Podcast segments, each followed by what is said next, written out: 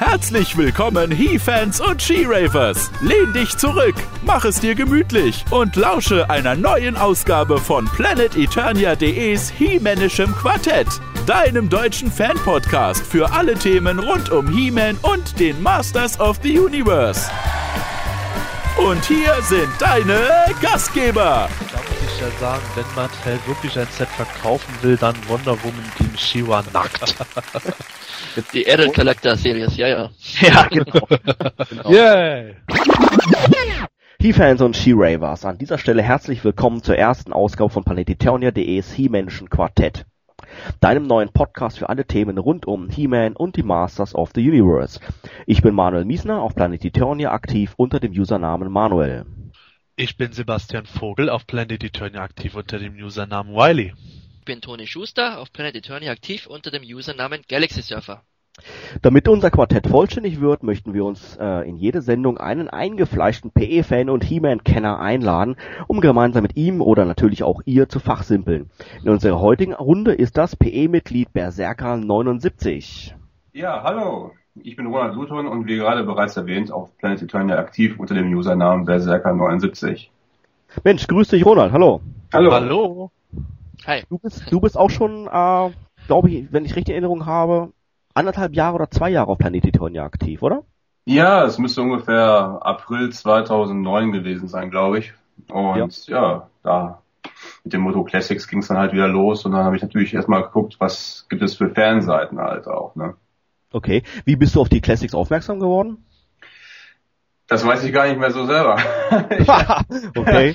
Also, Durch planeteternia.de bestimmt. Wahrscheinlich, ja, irgendwie so. Also ich, ich, ich glaube, ich bin irgendwie durch durchs Internet gesappt und äh, rumgesurft und habe äh, nach irgendwelchen Fernseiten so von damals geguckt und habe ich gedacht, was ist das denn? Irgendwie nur neue He-Man-Figuren und neue Masters-Figuren und ja, und dann habe ich mich ein bisschen damit beschäftigt, ja, und dann lag auch schon im Februar dann die Skeletor-Figur in meinen Händen, ne? Prima, das heißt, du sammelst ausschließlich die Classic-Figuren oder auch noch andere ähm, Toylines? Ja, also ähm, vorrangig die Classics halt und ich, ich habe noch so zwei, drei von, von diesen DC äh, Universe Classics, aber äh, hauptsächlich nur äh, äh, Masters Classics, ne? Also 2000X oder die, die Vintage-Sachen aus den 80ern jetzt gar nicht?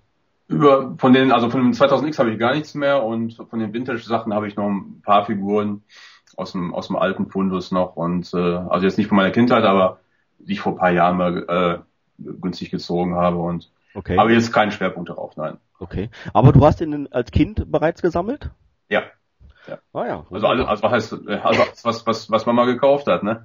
Ja, genau, genau, richtig, richtig. Und dann sicherlich irgendwann im, im Anfall eines Wahnes alles wieder verkauft, oder?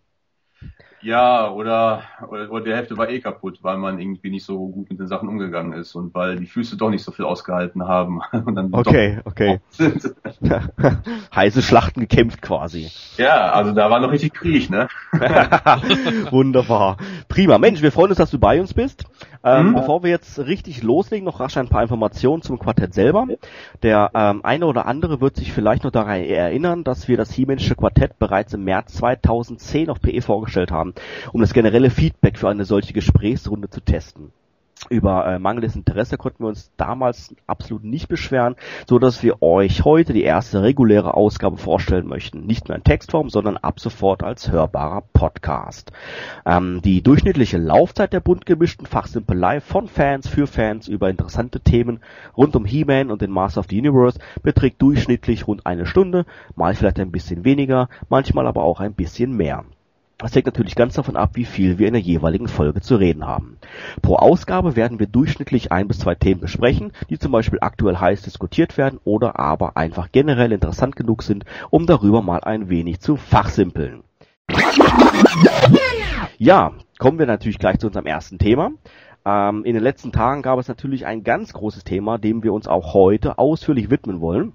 Und zwar die Spielwarenmesse Toy Fair, die vom 13. Februar bis 16. Februar in New York stattfand. Eines der großen Jahreshighlights, das alle Hersteller und natürlich auch Fans immer wieder entgegenfiebern. Ähm, Im Bereich Master of the Universe Classics gab es auch in diesem Jahr wieder einiges Neues. Manches war bereits zu erahnen, manches überraschte aber. Toni, ähm, wie sieht das bei dir aus? Hat dich die oder hat dich das Ergebnis der diesjährigen Toy Fair überrascht oder war, war vieles bereits vorhersehbar? Bist du mit dem Ergebnis zufrieden? Also wirklich große Überraschungen waren jetzt keine dabei, bisher zumindest. Sagen wir so, ich war doch etwas erstaunt, dass die Gerüchte über die Bikini-Tealer jetzt wirklich wahr werden. Okay. Man stellt sich da ein bisschen was Seltsames drunter vor, aber im Grunde ist es doch eigentlich ganz gut, dass man die jetzt diese passende Vintage, die echte Vintage Tila passend zur Green Goddess mit dabei hat. Also als Sammler ist es schon sehr interessant. Und wie sieht äh, mit den anderen Figuren jetzt wie ähm, Clawful oder Many Faces, ähm, sind das auch Figuren, wo du sagst, Mensch, okay, darauf habe ich jetzt gewartet, oder sind das eher Charaktere, Charaktere, wo du sagst, Mensch, okay, hätte noch ein bisschen später sein können? Nein, nein, durchaus nicht. Das sind wirklich, das sind ja die echten Classic-Charaktere, auf die ich schon gewartet habe, besonders Many Faces. Weil der ich habe mich immer darauf gefreut, dass der, wenn der wirklich erscheint, muss der im Cardback-Outfit erscheinen. Und da ja die Frage ist, in welchen Farben er kommt, bin ich ein bisschen im Zwiespalt, weil die Farben auf dem Cardback sind sehr gewöhnungsbedürftig. Da ist die Vintage, sind die Vintage-Farben schon wesentlich besser. Aber andererseits bin ich eben einer, der, wie soll ich sagen, ähm, ich habe mich immer gefreut auf diese Vintage auf die Cutback-Figuren, äh, dass sie eben okay. genauso aussehen wie bei Tila eben oder Man at Arms.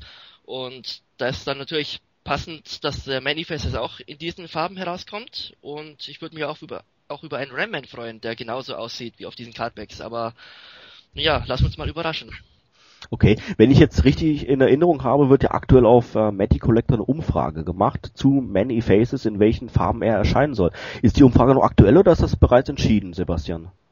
Nein, die Umfrage ist noch aktuell zum jetzigen Zeitpunkt. Ich weiß jetzt auch gar nicht auswendig, wie lange die läuft, aber ähm, im Moment ist es noch ähm, in Mache.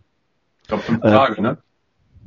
Das, das kann sein. Also sie hat, glaube ich, ähm, also zum jetzigen Zeitpunkt der Aufnahme, ähm, glaube ich, vorgestern begonnen. Ähm, könnte eine Woche rum ungefähr laufen. Ja, das stimmt. Das ist richtig. Ähm, Ronald, welche ähm, Figur hat dich am meisten überrascht oder welche Figur freust du dich am meisten, die jetzt auf der Toy Fair vorgestellt wurde? Also auf jeden Fall auf Vintage-Figuren. also äh, natürlich ganz oben auf meiner Liste Battle Armor Skeletor. Der, der war ja zwar jetzt nicht die Überraschung, aber ne, er sah vorher gut aus, er sieht immer noch gut aus. Ja. Und äh, Bendy Faces hat mich ziemlich überrascht, dass sie den wirklich äh, so gebracht haben wie damals auf, auf den Cardbacks. Und ähm, weil man hat sich schon richtig an dieses Design vom Spielzeug gewöhnt. Und ähm, als er dann auf einmal mit diesem neuen, also halt mit, mit dem neuen Helm ist es ja nicht, aber es ist letzten Endes ungewohnt, jetzt sag ich mal, äh, ihn einfach äh, mit diesem Cardback-Design auch zu sehen halt, ne? Und, okay. und ähm, ja, auch die anderen Vintage-Figuren, also King Hiss, Clawful, Cyclone, super. Der Hammer. Wirklich super.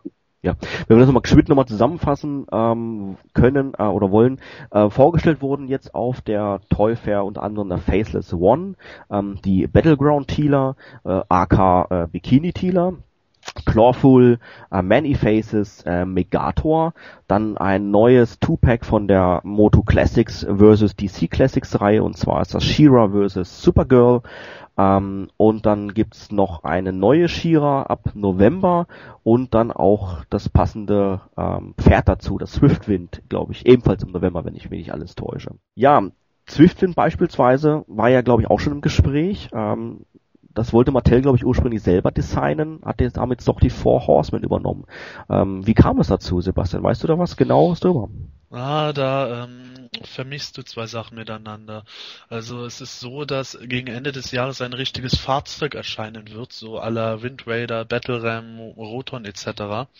Und da war es halt im letzten Jahr auf der San Diego Comic Con so, dass die Forcemen selber einen Battle Ram Prototyp gezeigt haben, von dem Mattel aber gesagt hat, na, damit haben wir bisher nichts zu tun. Und wir machen ein Fahrzeug in diesem Jahr, also jetzt 2011, aber nicht über die Four Horsemen als Designer. Und da hat jetzt halt bestätigt, okay, die Four Horsemen werden das Fahrzeug doch designen. Und äh, davon unabhängig wurde halt Swiftwind schon länger für das letzte Quartal 2011 äh, als sogenannte Large-Sized Creature-Figur angekündigt.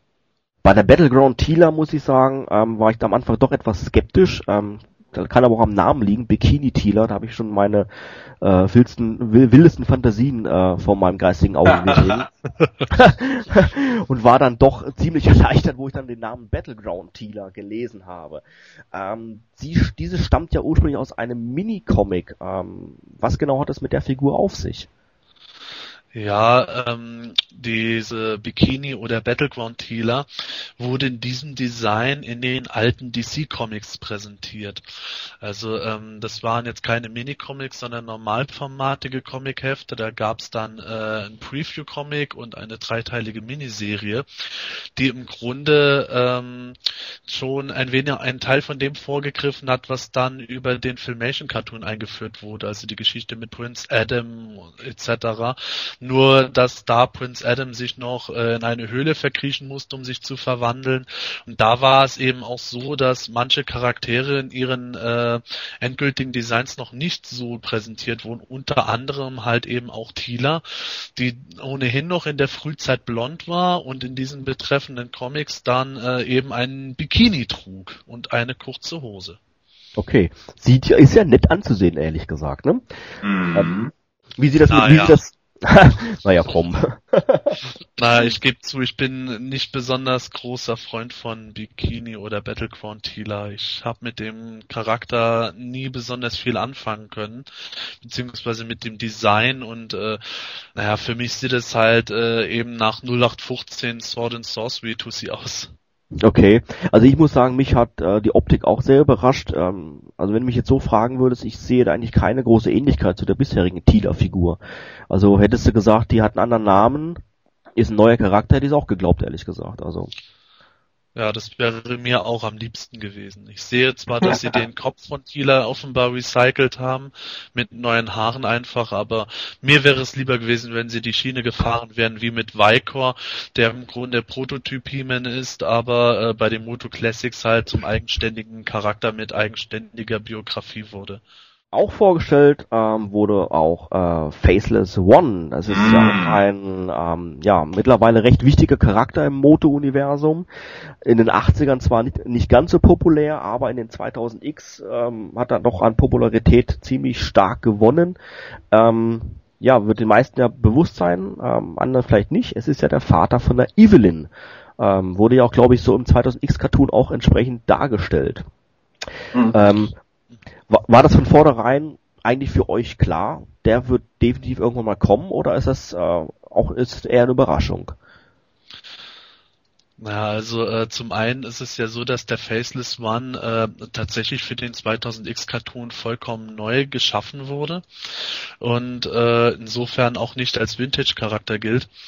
Ähm, zum anderen, zum anderen konnte man es sich eigentlich schon denken, weil ähm, nach, nachdem äh, Graf Marso erschien und dann sogar noch Chief Carnivus, war eigentlich klar, dass äh, auch weitere 2000X-Figuren mit Sicherheit folgen würden. Eben der, der Faceless One und Evil Seed, äh, die jetzt auch mit zu den damals meist gewünschten neuen Charakteren gezählt haben aus dem Zeichentrick. Also da war ich jetzt nicht weiter überrascht. Ich bin eher etwas vom Design enttäuscht. Auch ich muss sagen, ich finde ihn optisch jetzt eigentlich äh, nicht schlecht. Ähm, wie sieht's bei euch aus? Toni, was, was denkst du darüber? Ja, als optisch im ersten Moment sieht er nicht schlecht aus, aber ich würde sagen, das Gesicht ist fast schon zu detailliert in, für seinen Fall. Ich meine, er ist der Faceless One. Ja, okay. ja. Und wenn ich den Sascha, er hat doch eindeutig ein sehr detailliertes Gesicht. okay. Aber allgemein vom Design her ist er eigentlich in Ordnung. Sein, der Widerstab gefällt mir nicht so wirklich mit diesen ja. roten Hörnern. Mhm. Aber ja, er ist akzeptabel, würde ich sagen.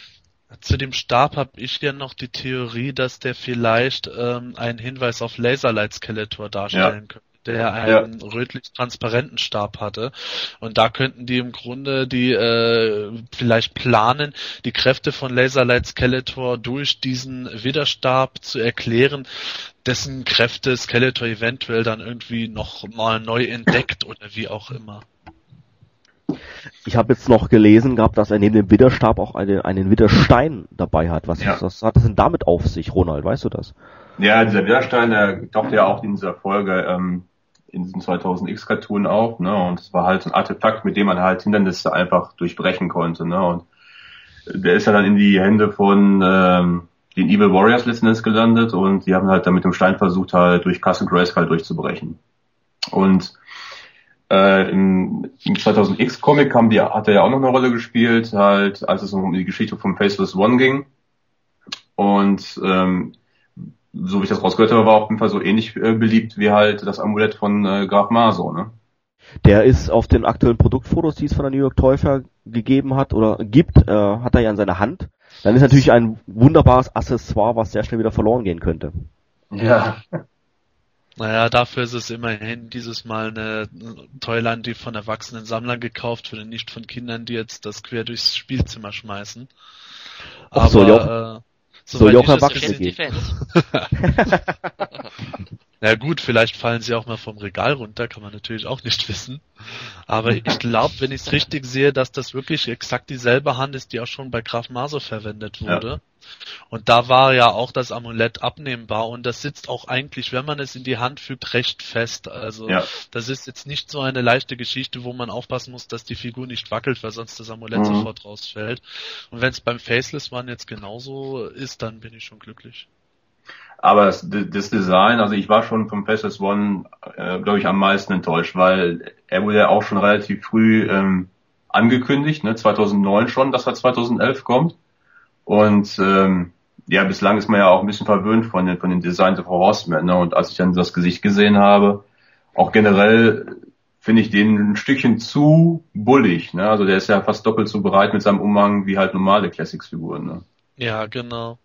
Ja, ich, mit dem Umhang habe ich per se noch weniger Probleme von der Breite her, weil ich mir das noch extra im äh, Zeichentrick angeschaut habe, wo der Umhang auch recht breit aussah. Aber wie du schon sagst, dieses Gesicht ist Ja. dermaßen detailliert, wo ich mir überlege, ob die Four Horsemen da äh, einen Schritt zu weit gegangen sind in der Modifikation, damit die Figur zu den übrigen Moto Classics passt.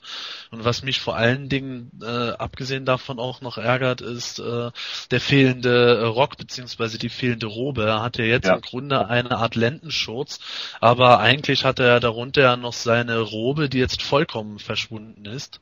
Ja. Eventuell zugunsten der Beinbeweglichkeit, aber ich muss ehrlich sagen, der One ist auch kein Charakter, der jetzt irgendwo wie Spider-Man wild durch die, Lü durch die Lüfte hüpft. Mhm. Und das finde ich dann schon etwas sehr traurig. besonders weil die, die Forcemen ja auch, sag ich mal, äh, mit, mit manchen von den äh, DC Classics Figuren ja teilweise auch maskierte äh, Figuren gehabt haben, wo ja das Gesicht schon fast aussah wie beim Faceless One, ne?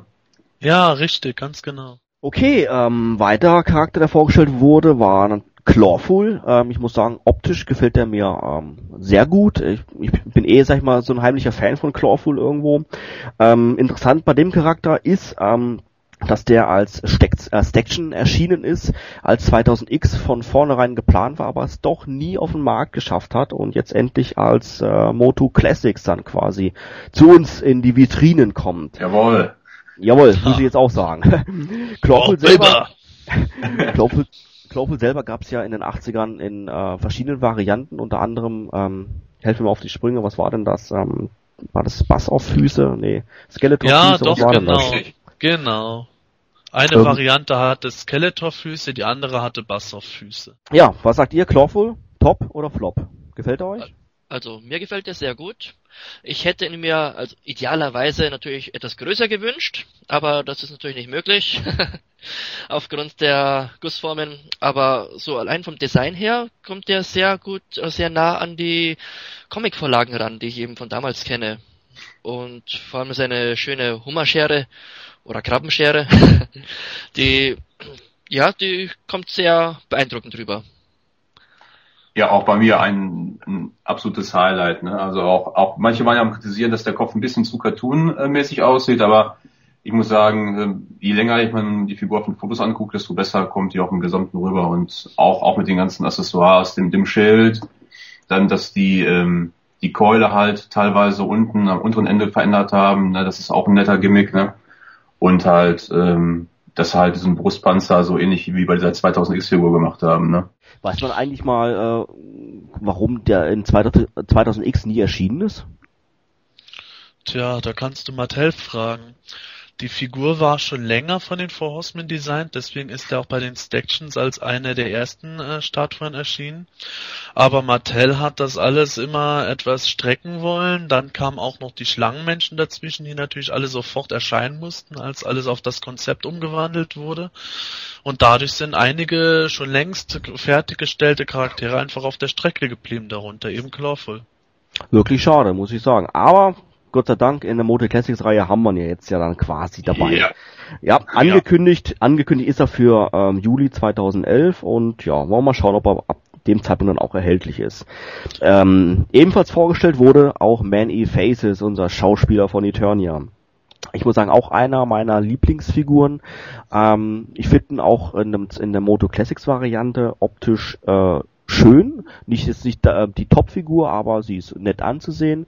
Äh, besonderes Highlight finde ich natürlich, dass sie den drehbaren Kopf ähm, tatsächlich dann hinbekommen haben und nicht reine Wechselköpfe beigelegt haben. Das hat mich persönlich sogar sehr positiv überrascht, muss ich jetzt sagen, als ich das gelesen habe, dass eben dieses Action-Feature dabei ist, dass der Kopf drehbar ist. Und ich hatte mir ja schon überlegt, ob sie das mit dem Gesicht so machen würden wie beim Battle Armor He-Man, dass man da die Platte so herausnehmen müsste und auswechseln, aber mit dem drehbaren Kopf ist das echt genial. Das, das gefällt mir sehr gut. Ja, besonders auch äh, der, ähm, dass ja der Helm an sich, also der auf diesem auf diesem Schulterpanzer drauf liegt, äh, auf dem Foto sieht es so aus, als ob der Helm ja auch an sich noch drehbar wäre, also als ob er zur Seite gucken kann zum Beispiel, ne? Und äh, vielleicht ist das ja sogar komplett abnehmbar, dass man vielleicht noch äh, so so einen weiteren Dreierkopf da mit, mit, mit dabei legt mit anderen Gesichtern zum Beispiel zum Auswechseln, ne? Also das mit dem zweiten Dreierkopf wage ich jetzt mal zu bezweifeln fast, weil es äh, nicht wirklich äh, interessante Gesichter zur Auswahl gäbe als spannendes Accessoire. Aber das mit dem abnehmbaren Helm denke ich auch. Und äh, für mich persönlich war jetzt Clawful nicht die große Überraschung. Also der wurde ja schon seit letztem Jahr im Grunde mehr oder weniger immer wieder angeteased und es haben schon die Spatzen von den Dächern gepfiffen. Und laut meinen Informationen war es wohl auch so, dass Mattel den eben wie, wegen diesem drehbaren Kopf nochmal nach hinten gestellt hatte, weil man äh, tatsächlich, wie Toni schon gesagt hat, ursprünglich austauschbare Gesichtsplatten machen wollte. Und dann, äh, ich glaube, es war sogar durch Battle Armor Heman, das Feedback von den Fans auf die austauschbaren Platten war nicht das Beste. Und da hat sich Mattel noch umentschieden, wie bei Roboto mit den drehbaren Rädern, okay, machen wir Many Faces von der Funktion her auch wie die Vintage-Figur. Und dadurch hat es dann etwas länger gedauert. Aber ich muss sagen, auch wenn ich jetzt nicht großartig überrascht war, auch nicht vom Design, muss ich dennoch sagen, absolut top, absolut gelungen. Ohnehin eine Ja. der Figuren, auf die ich am meisten gewartet habe. Neben Clawful für mich das Highlight. War es nicht Many Faces, der in der 2000X-Serie eine dermaßen große Waffe hatte, dass er immer nach vorne gekippt ist? ja, genau. Ja. Irgendwas hatte ich mich da gerade erinnert. Ja, ich musste mir die sogar neu kaufen, weil das blöde Ding umgefallen ist und der Griff abgebrochen ist. Unglaublich. Unglaublich. Das heißt, in der, in der Moto Classics Version hat er jetzt eigentlich mal eine normale, große Waffe dann dabei. ja, richtig. Die Ironie war ja dabei, dass der Prototyp für die 2000X-Figur war ja äh, ungefähr 12 Zoll groß angefertigt von den Four Horsemen. Das ist üblich. Und äh, da war die Waffe recht klein eigentlich, wenn man die sich angeschaut hat. Ein hübscher, kleiner, handlicher Blaster. Und diese kleine Pistole wurde dann eben auf diese äh, Größe äh, hochge hochgepusht, beziehungsweise die Figur wurde verkleinert, der Blaster aber nicht, eben damit dieses äh, Action-Feature mit dem abschießbaren Projektil erhalten bleibt. Ja, nur dass in der 2000X-Line so ziemlich jede Figur irgendwas abballern konnte und dadurch Ja. eigentlich gar nichts Besonderes mehr daran war. Ja, da hat Mattel wieder mal sich bei mir beliebt gemacht mit der Figur damals. Daran kann ich mich noch wirklich dran erinnern. Ist das nicht so, dass bei diesem, äh, dass es jetzt zu diesem Many Faces noch irgendwie ein geheimes Zubehör geben soll? Ja, richtig. Gibt es da schon irgendwelche Hinweise, was das sein könnte? Was würde denn Sinn machen für ein, für ein, für ein Zubehör? Ich meine, das ist ja wahrscheinlich ein Zubehör, was für ihn ja auch wahrscheinlich gemacht ist, oder? Hm. Gute Frage. Nicht unbedingt. Wenn man sich Man at Arms anschaut, hatte der auch ein Zubehör dabei. Gut, das hat durch die Biografie dann wieder zu ihm gepasst, aber im Grunde war es ja eher ein He-Man-Zubehör. Hm. Und vielleicht planen die was ähnliches bei Many Faces. So ad hoc fällt mir jetzt nichts ein, da müsste ich mir mal näher Gedanken machen, ob es da noch irgendwelche Sachen gibt. äh, was weiß ich, ein Man at Arms Handblaster. Du, das Wäre ja auch Idee. ganz witzig. Mhm. Aber, äh, aber insgesamt äh, ist es wirklich schwer, sich da was zu überlegen, weil man eigentlich erwartet hätte, dass bei Many Faces ohnehin viel Zubehör dabei wäre, in Form dieser roten Grayskull-Waffen, die Mhm. jetzt aber im Weapons Rack enthalten sind. Da hätte ich eigentlich eher erwartet gehabt, dass Mattel die Many Faces direkt beigefügt hätte. Aber es war ja zu teuer. Ja wahrscheinlich. Beziehungsweise so können sie immer noch immer noch ein Zusatzargument bringen, warum man diese Weapons Racks kaufen soll. Und äh, warum man natürlich jetzt, sag ich mal, die Waffen, die jetzt nicht in Silber dabei sind, sondern in Rot, auch wahrscheinlich im nächsten Weapons Pack dann dazu kaufen muss, ne? Damit man halt ein Ganz komplettes genau. Set von neuen Waffen hat. Ne? Ganz genau. Wobei das nächste Weapons Pack ja wo ja scheinbar erst nächstes Jahr erscheinen soll, Ja. soweit ich es gelesen habe.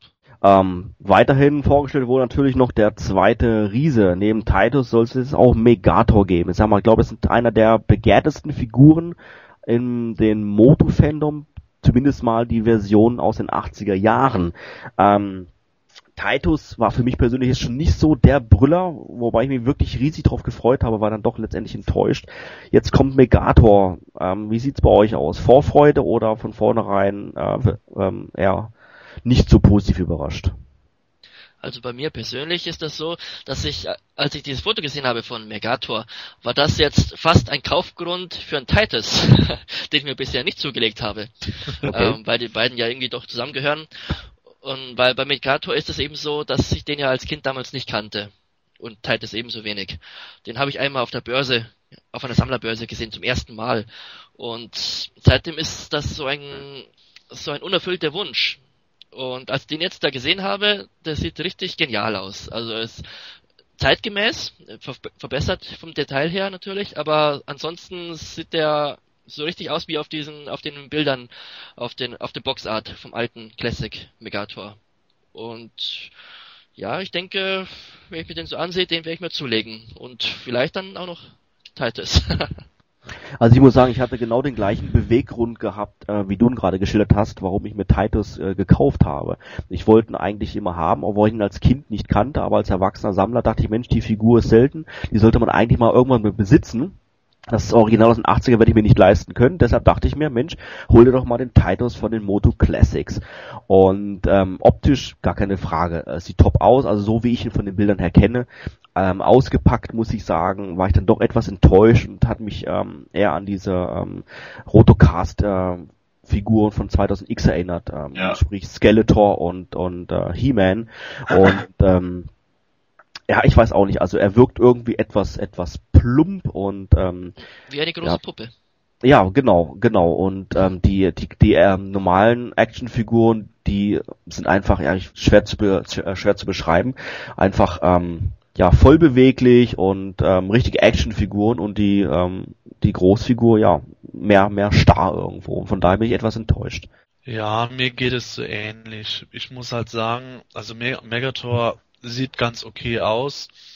Äh, ich bin mit den Haaren jetzt persönlich nicht so zufrieden. Die wirken für mich etwas zu ähm, ja, friedvoll, aber wahrscheinlich ist das jetzt auch wieder eine Sache, dass äh, vom Winde zerzauste Haare jetzt irgendeinem Mattel-Manager wieder zu 2000X-lastig gewesen wären. Mhm. Wobei da die Ironie ist, dass äh, schon Titus eigentlich bei den 2000X-Figuren passender wirkt als bei den Moto Classics.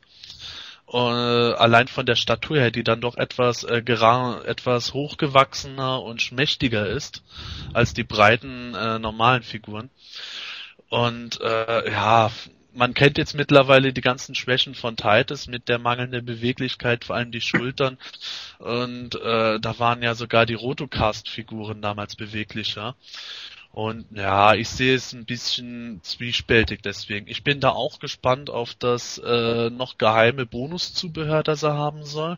Das ist im Moment für mich wirklich das, was mich neugierig macht. Ansonsten, Megator ist okay, aber äh, ist jetzt für mich so ein, ja, den gibt's halt auch. Ja. Ja, ja vielleicht, vielleicht gibt's ja irgendwie so ein Zubehör, was, was, was Titus dann mitbenutzen kann halt, ne? Ja, das, da könnte eventuell ein Repaint von äh, der Geigo-Axt dabei sein, was ja schon viele auch vorgeschlagen hatten. Mhm. Äh, die halt eben farblich äh, passend für Titus wäre. Oder äh, wer weiß, wie schnell Mattel ist, dass sie vielleicht doch tatsächlich diese zwei, äh, nach 2000X Vorbild gestaltete äh, Zwillingsklinge von Keldor bzw. Skeletor dazu packen. Mm. Ich glaube es zwar gesagt. persönlich jetzt nicht, dass es ausgerechnet bei Megator sta stattfindet, aber zeitlich würde es passen. Und äh, ja, wer weiß. Froh wäre ich auf jeden Fall, wenn wir das Teil bekämen. Prima. Ähm, ein weiteres Highlight auf der Messe war ähm, neben den Master Universe Classics auch die Prince of Power ähm, Sachen. In dem Fall natürlich Shira quasi fast im Dreierpack. Und zwar ähm, einmal natürlich eine komplette Neuauflage von der Shira-Figur, ähm, das Reittier, was äh, Ende des Jahres erscheinen soll und natürlich auch das Two-Pack zusammen mit ähm, Supergirl aus der ähm, DC Universe Classics Reihe. Ähm, Thema Two-Packs, ist das was für euch oder eher ähm, netter Gag, aber muss ich mir nicht kaufen? Thema Tupac, das ist, ja, da stehe ich so ein bisschen dazwischen. Ähm, wenn ich die persönlich irgendwo im Laden, zum Beispiel Toys R Us, sehen würde, würde ich es mir wahrscheinlich kaufen. Aber ansonsten bin ich jetzt nicht so wirklich scharf drauf. Das größte Manko bei dem Tupac ist einfach, dass ich finde, die Figuren passen optisch nicht zueinander. Vom Design her. Ich meine, klar, man kann sie jetzt nicht aufeinander abstimmen, aber wenn wir jetzt mal dieses aktuelle Beispiel nehmen, She-Ra und Supergirl, äh, da ist, sieht Supergirl schon arg mickerig aus, neben der She-Ra. Ich weiß, sie ist, sie ist noch jung, sie ist nicht das Supergirl, das man von früher kennt, aber trotzdem, irgendwie sieht das etwas albern aus, muss ich ehrlich sagen. Also ist bei, ist bei mir ein bisschen zweigeteilt. Also es, manche Tupacs finde ich interessant, manche, manche weniger. Also zum Beispiel das Merman Tupac finde ich super interessant, aber das Stratos Tupac zum Beispiel wieder weniger. Und äh, jetzt sage ich mal, hier ist es eigentlich genauso. Also das, das Tupac mit Zodek finde ich super und das mit Shira lässt mich ein bisschen kalt. Sebastian, wie sieht's bei dir aus? Bist du da interessiert dran in, die, in den Two-Packs oder? Also ich bin schon grundsätzlich interessiert. Ähm, ich habe zu jedem Two-Pack im Grunde meine äh, persönliche Meinung, wo ich sage, das gefällt mir, das gefällt mir nicht, das hätte ich anders gemacht. Das würde jetzt hier auch etwas zu weit führen, jedes einzelne Two-Pack äh, durchzugehen. Aber für mich steht fest, dass wenn die, wenn es die Dinger in den deutschen Läden gäbe, ich die so oder so kaufen würde. Da käme ich nicht dran vorbei. Und wenn ich jetzt äh, die aktuell vorgestellten sehe, äh, Zodek gegen Green Lantern ist eigentlich wie in dem Green Lantern Film schon fast zu erwarten gewesen.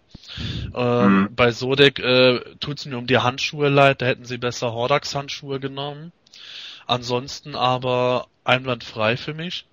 Äh, Supergirl gegen Shiva finde ich jetzt bisher nach aktuellem Stand eher etwas äh, witzlos, weil ähm, gut, man kann sich darüber streiten, ob jetzt äh, Supergirl oder Wonder Woman besser in das Tupac gepasst hätte von der Thematik her.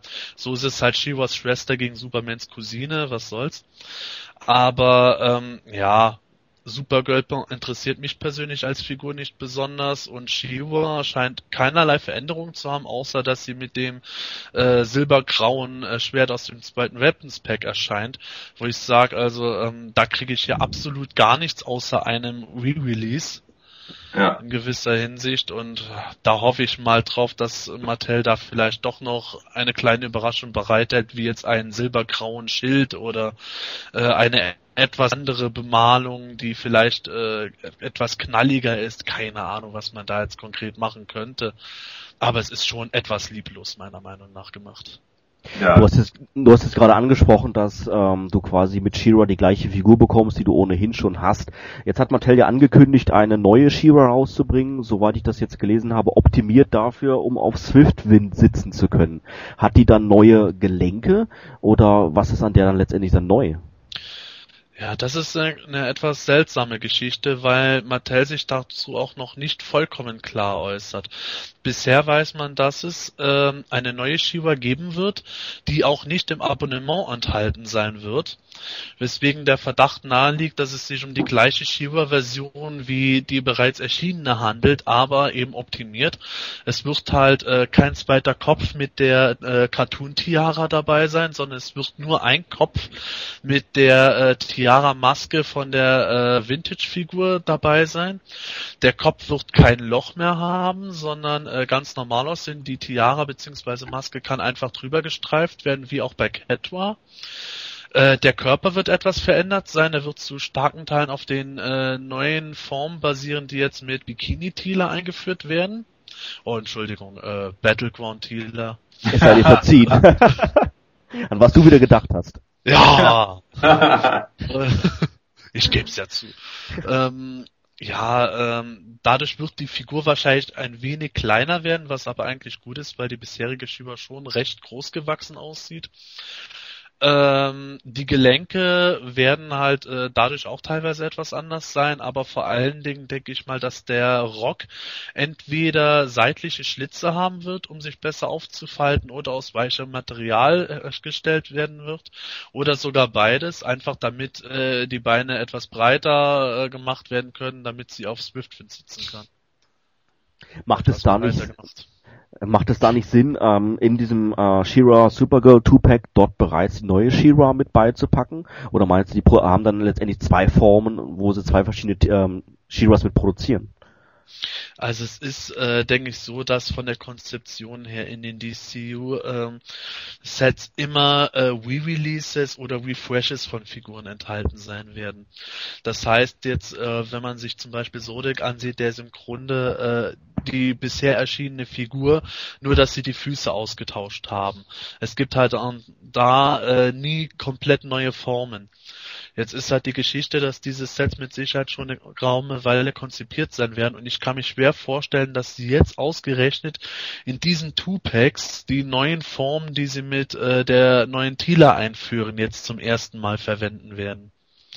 Von daher denke ich, dass sie da ihr bisheriges Schema beibehalten werden, dass sie da äh, mehr oder weniger sinnvolle Repaints oder Refreshes etablieren und wirklich äh, umgestaltete oder neu gestaltete äh, Versionen werden dann in der Kernreihe Masters of the Universe Classics bleiben.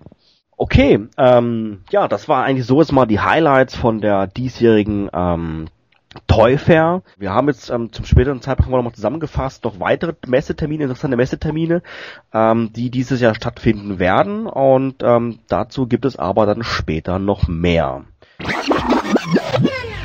Hast du gewusst, dass Orko eine reine Erfindung von Filmation ist? Dies beweist auch die Prägung auf der Figur. Schaut man bei jeder anderen Figur der Masters of the Universe auf die Prägung, steht dort Copyright by Mattel. Bei Orko hingegen steht dort Copyright by Filmation. Orko sollte ursprünglich sogar nicht Orko heißen, sondern Gorpo. Filmation hat sich aber kurzfristig umentschlossen. So, bei den ganzen Neuerungen, die während der New Yorker Toy Fair auf uns niedergeprasselt sind, ist es natürlich recht schwer, hier den Überblick zu wahren, welche Figuren denn für 2011 bereits festgeplant sind und wo sich Mattel bislang nicht so geäußert hat.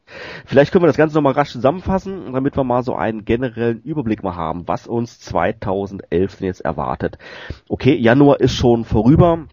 Dort gab es natürlich Vicor, den He-Man of the North, die Eternian Palace Guards als Two-Pack, die Grayskull Stands und natürlich den Restposten der Goodies. Wobei ich jetzt, wo ich das hier lese, natürlich frage, Restposten Goodies, wie kann das eigentlich sein? Die Goodies war ausverkauft und jetzt werden Restposten nochmal rausgekloppt. Was ist da der Hintergrund? Ähm, der Hintergrund ist im Grunde recht simpel. Ähm, Mattel muss immer anfänglich, wenn sie Figuren anbietet, eine gewisse Menge zurückhalten, zwecks Reklamationen. Das heißt, wenn jetzt ein Kunde zum Beispiel eine defekte Goddess gekriegt hat, was ja wirklich oft stattgefunden hat, muss Mattel diese ersetzen. Äh, in dem Fall kann er, in dem Fall kann die Figur natürlich nicht repariert werden, also braucht Mattel ein gewisses Kontingent äh, im Lager, um sagen zu können, hier schickt dem nochmal ein neues Exemplar. Ähm, ich vermute mal stark, dass das in den USA nach einer gewissen Zeit von vielleicht einem Jahr dann nicht mehr nötig ist, diese ähm, Restposten beizubehalten. Also werden die dann einfach nochmal auf Matty Collector angeboten, damit wirklich das komplette Lager ausgeräumt wird. Okay, das leuchtet definitiv ein. Das heißt aber, wenn jetzt einer noch eine Reklamation hätte, wobei ja gut nach der Zeitspanne unwahrscheinlich, aber der würde jetzt dann eher die Meldung bekommen, jetzt geht nichts mehr. Ja, ich gehe mal stark davon aus, dass sie vielleicht noch, sagen wir mal, ähm, eine überschaubare Menge, wenn sie jetzt 100 Figuren angeboten haben, dass sie davon noch äh, einen gewissen Prozentsatz, wo sie wissen, die, die Prozentzahl an Leuten reklamiert, dass sie da noch was über haben, den Rest verteilen sie dann auf irgendwelchen Conventions oder unter den Mitarbeitern oder ich habe zum Teil sogar gehört, dass in manchen Mattel Outlet Stores in den USA die eine oder andere Figur schon aushing. Aber unverschickt ja. ist es trotzdem. Auf jeden Fall. Äh, ich denke mal, ich denke mal, wenn sie gar keine Figuren mehr übrig haben, wird dann einfach äh, das Geld rückerstattet. Apropos Geld rückerstatten, da fällt mir zu, zum Januar auch noch was ein. Ähm, da gab es ein relativ großes Bestellchaos auf Matty Collector. Gerade die Leute, die natürlich jetzt den Vicor, die Palace Guards und die Grayskull Stands ähm, gleichzeitig bestellen wollten, wurden häufig ähm, doppelte ähm, Versandgebühren äh, berechnet oder es war generell überhaupt nicht möglich, die in, in, in einem Atemzug zu bestellen und ähm, viele Fans haben im Nachhinein dann auch, glaube ich, ähm, Rückerstattungen bekommen im Bereich Versandkosten, sowas alles. Ich glaube, dir, Sebastian, ist da auch äh, in der Richtung was passiert. Erzähl doch mal kurz. Oh ja, ich habe mich da ja schon, äh, als wir im Roastgubel Dinner zu Gast waren, ausgekotzt drüber. Mir ist halt tatsächlich der Fall passiert. Ich äh, wollte eigentlich ein äh, Eternian Guards 2-Pack bestellen und zwei von den Grayskull Stand Sets. Und äh, die äh, Stands haben immer wieder bei mir für Fehlermeldungen gesorgt. Es hieß halt, dass ich die nur separat bestellen kann.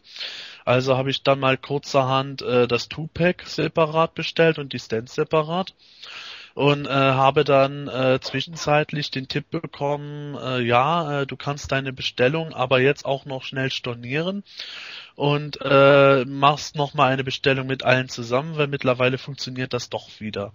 Ich also nicht dumm, äh, 20 Minuten später bestelle ich mir äh, nochmal alles in einem Paket, versuche die Bestellung zu äh, stornieren und habe dann erst herausgefunden, dass doch schon seit einigen Monaten diese Stornierfunktion nicht mehr besteht.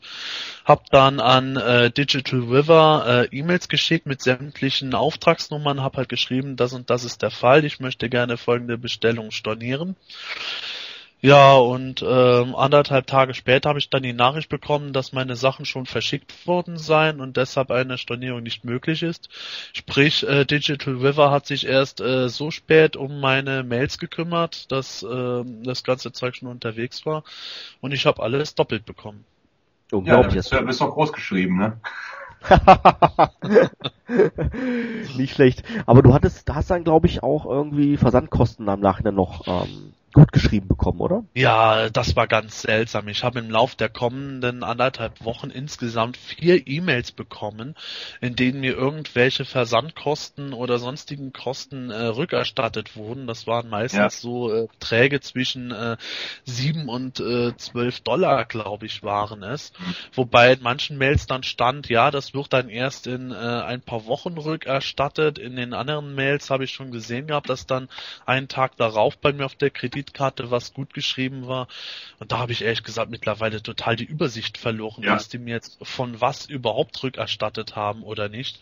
Da muss ich mich nochmal genau durchlesen. Aber äh, ich muss sagen, die Versandkostenrückerstattung ist gerade für äh, Sammler in Deutschland oder auch ansonsten außerhalb der USA ein absoluter Witz, weil der immer noch die äh, Einfuhrumsatzsteuer bezahlen muss, was bei mir jetzt mal locker 20 äh, Euro ausgemacht hat in Summe nur damit äh, die Pakete durch den Zoll gekommen sind.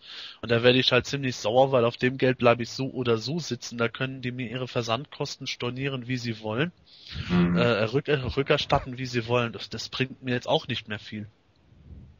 Toni, wie sieht's bei dir aus? Hast du ein Abo oder bestellst du jeden Monat äh, quasi manuell? Nein, also ich habe mir ein Abo genommen für dieses also, Jahr. Also stressfrei und äh, kannst über solche Situationen nur schmunzeln. Genau, eigentlich ja. Aber ähm, es ist natürlich auch der Nachteil, dass man ab und zu eben auch Figuren dabei hat, die man jetzt nicht unbedingt bestellen würde, wenn ich die jetzt monatlich bestellen könnte. Ja, aber die Grayskull Stands und äh, das Guards 2-Pack gab es ja auch alles nicht im Abo. Also da warst ja, ja genau, genauso kacke dran wie wir. Ja, ich kacke sagen. Darfst du sagen. Aber Toni hat, Toni hat dann, glaube ich, nicht bestellt, so wie es sich anhört, oder? Nein, habe ich nicht. Alles klar. Die Palace Guards habe ich mir extra bestellt. Okay. Die waren ja auch nicht im Abo mit dabei, leider. Und ja, ansonsten, ich, da kann ich mir nicht mehr aussuchen, was ich, was mich noch interessiert, aber ich denke mir mal, die Figuren, die ich dann eben nicht unbedingt brauche, ich persönlich, Maiko zum Beispiel, die kann ich ja dann auf Ebay oder auf PE verkaufen. ansonsten, ansonsten hätte ich jetzt vorgeschlagen, da der, ähm, Sebastian jetzt alles doppelt bestellt hat, fahrt zu ihm und nehmt einfach die Hälfte ab. Fertig. Ja, genau. ich habe hier noch zwei Fünfer Sonic Race. Wunderbar. So, der Februar äh, im, im Bereich Master Universe Classics ist ja zum jetzigen Zeitpunkt der Aufnahme top aktuell. Ähm, heute war Bo verfügbar. Man muss jetzt schon sagen war, weil er ist mittlerweile schon ausverkauft. Knapp eine Stunde war er verfügbar, bis dann hieß sold out. Ähm, Wie es mit den anderen Figuren aktuell aussieht, weiß ich nicht. Aber ähm, angeboten heute wurden dann noch ähm, Shadow Beasts und ähm, dann gab es noch die Sonderversion vom He-Man und dann zusätzlich noch ein Keldor Re-Release und ein Re-Release von Titus. Ähm, apropos Titus, hattest du da vorhin nicht was gesagt, Toni? Das wäre doch heute der, die Gelegenheit für dich gewesen. Ah, ich wusste, dass du das sagen würdest. ja. ähm, ja, unter normalen Umständen schon, aber manchmal fehlt doch das nötige Kleingeld. Oder man denkt sich, äh, es muss jetzt doch nicht sein. Eigentlich. Ja. Das ist okay. jetzt der also, geheime Aufruf an alle Zuhörer, Toni, Geld für seinen Titus zu spenden. Ja, genau, richtig. Ja, wir werden, wir werden deine, wir werden deine Kontoverbindung dann demnächst auf PE veröffentlichen für Spenden an den armen Toni. Ja, das finde ich gut. Das ist sehr, sehr gut. Jetzt, Jetzt mal ein Wort geschwind zu dieser Variante vom He-Man. Ähm, was hat es damit auf sich? Was ist das für eine Variante? Ja, äh, Preturnia Disguise He-Man basiert ähm, auf äh, seinem Look in äh, dem Powers of Grayskull Mini-Comic, äh, in dem äh, unter anderem auch Hero zum allerersten Mal auftrat. Da wurde He-Man von der Zauberin in die Vergangenheit geschickt, traf dort auf die Schlangenmenschen, auf äh, seinen Vorfahr Hero und äh, damit He-Man nicht als solche erkannt werden sollte, denn Skeletor ist auch in die Vergangenheit gereist, bekam er von der Zauberin eine mehr mehr oder weniger gelungene Verkleidung, weil er eine Maske hatte und äh, seine Rüstung und sein Kopf waren von einem Kapuzenshirt überdeckt.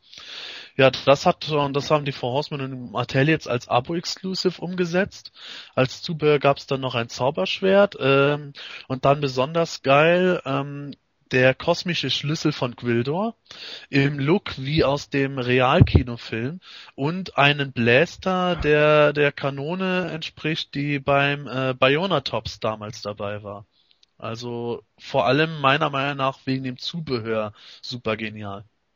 Prima, also das Zauberschlüssel klingt ja schon sehr vielversprechend. Da musste ich jetzt gerade äh, sofort an Lupik denken. Der beste überhaupt aus der ganzen Film. Ja.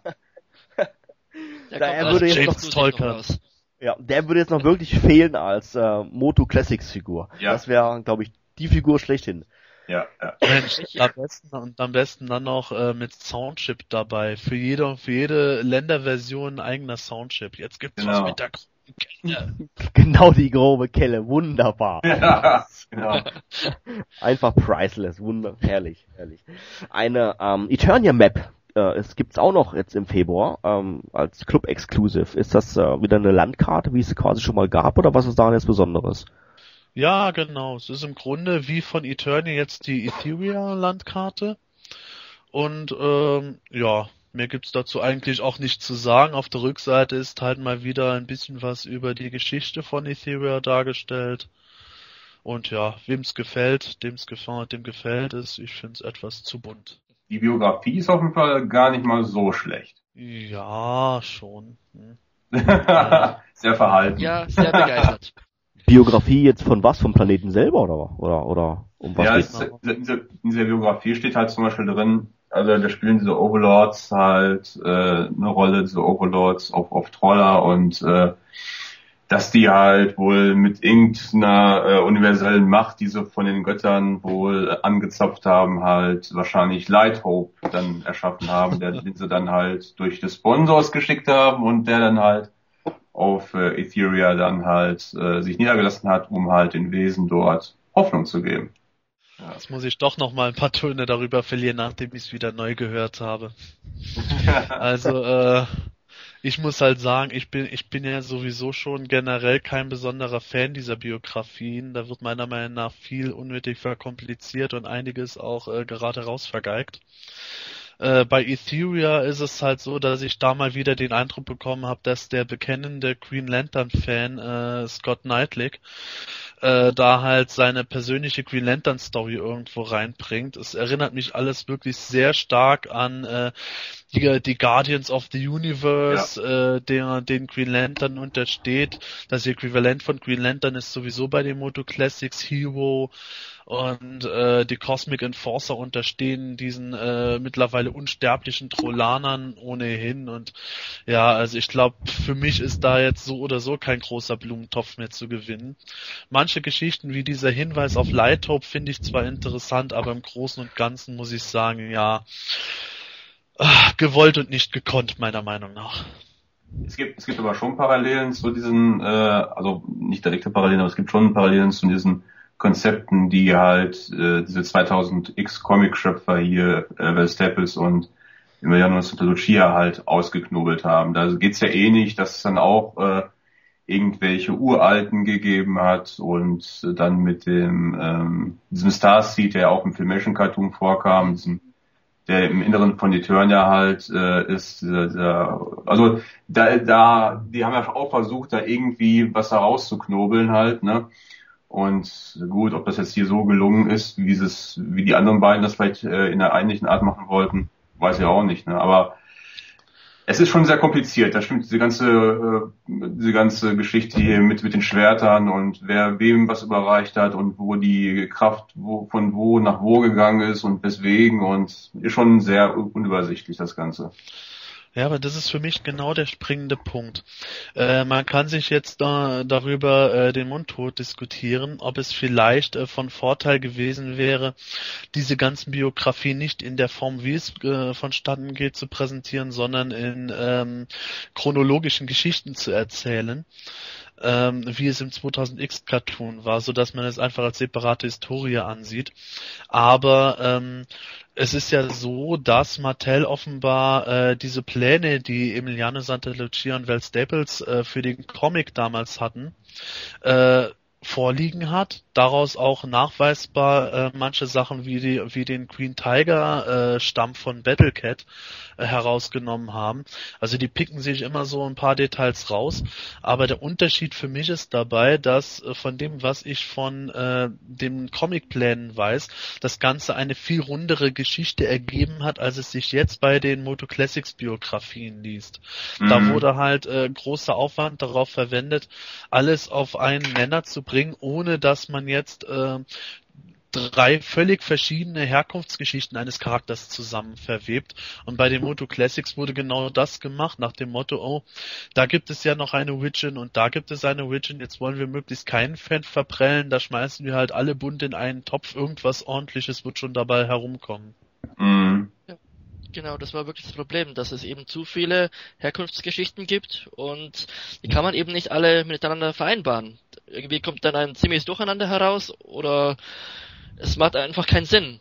Und man hätte einfach das Beste oder das Logischste heraussuchen sollen oder das altbekannteste und sich darauf einigen. Einfach eine gute Geschichte zu bringen, die in sich logisch ist. Ja, genau das ist auch, genau das ist ja auch die nächste Geschichte. Die Biografie von Cyclone zum Beispiel orientiert sich sehr stark am 2000X Cartoon. Ja, was, was ist jetzt tatsächlich gewesen? In einem äh, der UK Magazine aus den 80ern gab es schon eine Herkunftsgeschichte für Cyclone. Äh, da ist es zwar auch wieder eine Geschichte, dass man, dass man sagen kann, vielleicht war es auch gut, dass sie nicht die beiden Origins miteinander verwoben haben, aber äh, dafür, dass äh, Scott Knightley äh, immer sagt, dass er die absoluten Fanboys äh, bei Mattel in seinem Team schon fest drin hat, die sich so toll auskennen, passieren halt immer wieder solche Geschichten, wo du einfach merkst, die Leute haben davon gar keine Ahnung gehabt. Das ist jetzt auch keine direkte Kritik. Ich meine, wir, äh, jeder von uns äh, kennt auch nur einen Teil und es gibt immer wieder was Neues, was man erfährt aus, erfährt aus irgendeinem abstrusen Comic. Aber äh, dann sollte man halt schon mit dem Angeben äh, etwas vorsichtig sein und vielleicht mal seine Brötchen etwas kleiner backen. Und ich möchte mir auch gar nicht vorstellen, was gewesen wäre, wenn, äh, wenn die in den USA von Anfang an äh, die deutschen Hörspiele gekannt hätten. Allein Skeletors Herkunftsgeschichte wäre dann ja ein heilloses Chaos geworden. Da ist natürlich jetzt die Frage, was äh, jetzt besser ist in den 80ern, wo es jeder Firma freigestellt war, sich eigene ähm, Origins auszudenken, oder jetzt äh, in der äh, 2000Xern, beziehungsweise in den Moto Classics, ähm, wo Mattel das zwar das Ruder in der Hand hat, aber das ja dermaßen kompliziert, dass irgendwie dann schon keiner mehr durchblickt. Ein Segen und ein Fluch zugleich. Ich hätte gesagt, die hätten einfach, die hätten einfach die ganze Geschichte völlig anders aufziehen sollen. Wenn sie eine neue äh, einheitliche Geschichte kreieren wollen, dann hätten sie das so sagen sollen und hätten das nicht als äh, Vereinigung sämtlicher bisheriger Elemente vermarkten sollen. Und ansonsten hätten sie sich nur auf nur auf nötigste äh, Stichpunkte wirklich zum einzelnen Charakter äh, beschränken sollen. Und ja. nicht bei Charakter XY haben wir jetzt eigentlich nicht viel zu erzählen. Ach, dann bringen wir noch die ganze Her äh, Herkunftsgeschichte von, äh, keine Ahnung, Etheria oder was weiß ich, was für einem Planeten oder einem Ereignis dazu.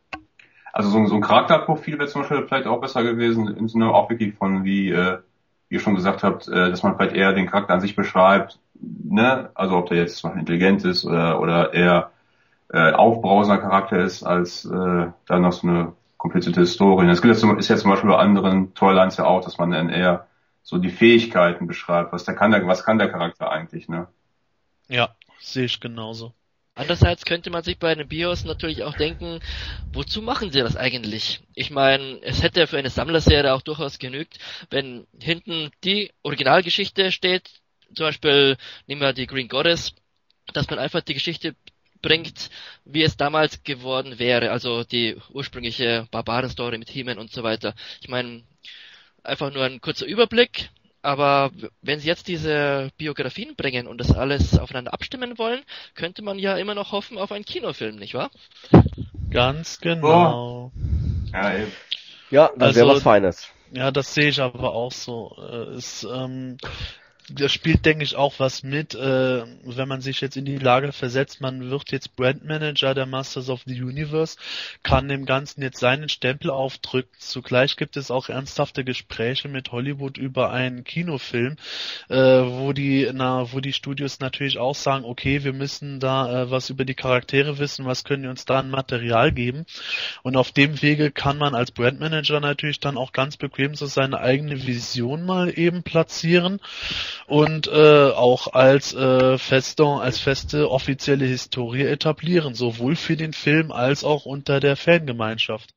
Ja, da hast du allerdings recht. Wo, um was es in dem Film natürlich geht, ist natürlich das große Rätsel, ob es jetzt wirklich die Anfänge sind von äh, He-Man und Co. oder ob die sogar noch weiter zurückgehen zum äh, Zeit der Schlangenmenschen beispielsweise. Denn, ähm, wo wir jetzt gerade Schlangenmenschen erwähnen, King Hiss gab es ähm, oder wird es jetzt im März zu kaufen geben bei den Moto Classics zusammen mit Battle Armor Skeletor sowie Jawohl. zwei ja, das habe ich mir gedacht, dass du jetzt einen Kommentar dazu gibst. Als bekennender Battle Armor Skeletor Fan. Ähm, zusätzlich wird es noch geben zwei Re-Releases und zwar von Eldora und von Count Maso. Ja, Ronald, dann sag schnell was zu Battle Armor Skeletor. Ja, ich meine, die Figur ist perfekt. Ne? also ich, ich, ich muss wirklich sagen, Stimmt also, gar nicht. Ja, ich weiß, die, äh, die Axt hat keine, keine Filmation-Kugel. Also ich, ich bin ja, also da unterscheiden sich ja unsere Meinungen. Ich bin ja wirklich ein Fan von, von, von gewissem Recycling und als ich dann gesehen habe, dass der so eine äh, violette He-Man-Axt bekommt, habe ich gedacht, also ich, ich, mag es, ich mag es einfach und ich, ich mag diesen ganzen Stil und äh, auch wenn es, sag ich mal, nur ein Repaint ist mit einer neuen Rüstung, das hat, das, das, das greift bei mir vollkommen. Also der wird nicht nur einmal geordert. Wie sieht das eigentlich bei ähm, King His aus? Ähm, welches Action-Feature wird der haben im Vergleich zu den 80er Jahren? Ist sein Oberkörper quasi die Schale wieder abnehmbar? Sind die Schlangen darunter beweglich oder ist das alles eher dann ähm, starr oder gibt es das Action-Feature gar nicht? Nee, äh, der hat einen austauschbaren Oberkörper. Du hast den menschlichen Körper, der früher die Schale war, und dann den Schlangenkörper. Wird genauso wie die Köpfe einfach dann äh, umgesetzt Und damit äh, ist halt auch die Möglichkeit geboten, zum ersten Mal wirklich eine komplett bewegliche Figur anzubieten und äh, auch den Schlangenkörper nicht zu stark äh, zu verkleinern. Kommen wir zum April. Was gibt's denn, wird es denn im April zu kaufen geben? Ähm, da, da wird unter anderem angeboten ähm, Cyclone, haben wir vorhin auch geschwind erwähnt gehabt, wegen seiner Origin. Und Pantor wird dann als äh, Reittier zu kaufen geben, damit Skeletor endlich nicht mehr zu Fuß gehen muss. Und dann gibt es ein Repons Rack, was mich persönlich ähm, überrascht hat und ich auch sehr schick finde, weil es gerade an den nostalgischen Grayskull-Look angelehnt ist. Und dann noch zwei Re-Releases, beziehungsweise ein Re-Release von Mossman und die Restposten von Stratos. Ähm, Thema Pantor, ist der jetzt beflockt, unbeflockt? Wie, wie wird er zu uns kommen? Der ist auf jeden Fall unbeflockt. Und ähm, Mattel hat ja schon angekündigt, dass sie eventuell äh, auch eine beflockte Version machen werden. Aber ähm, es gab ja schon äh, ein paar Reviews bei den Internetseiten und äh, da sieht man ja auch, dass er komplett unbeflockt ist. Und der hat halt die gleiche Oberfläche wie, wie Battlecat, halt eine andere Färbung und mit einem anderen, äh, es gibt ja so diese, diese Art und Weise, dass man irgendwie so eine, so eine so ein Wash reinbringt. Das heißt, dass man irgendwie mit einer dunkleren Farbe so Linien akzentuiert und das wird er haben und auf jeden Fall halt einen leicht veränderten Gesichtsmodellierung von Battlecat. Also eigentlich eine eigenständige, aber die sehr ähnlich wie Battlecat aussieht. Äh, die Modellierung basiert ja ähm, im Grunde auf äh, einem Panther äh, Boxart. Ja. Wo, ähm, wenn man wenn man besonders den Kiefer aufmacht und die Figur, die Figur zusammen mit Skeletor in einem bestimmten Winkel aufbaut, kann man das recht gut nachvollziehen. Mhm. Aber äh, der Unterschied ist tatsächlich zu Battlecat eher recht minimal. Äh, das wurde ja von den Fans im Vorfeld äh, schon öfter stark kritisiert, dass man halt äh, den Unterschied wirklich nur bei genauem äh, Hinsehen erkennt.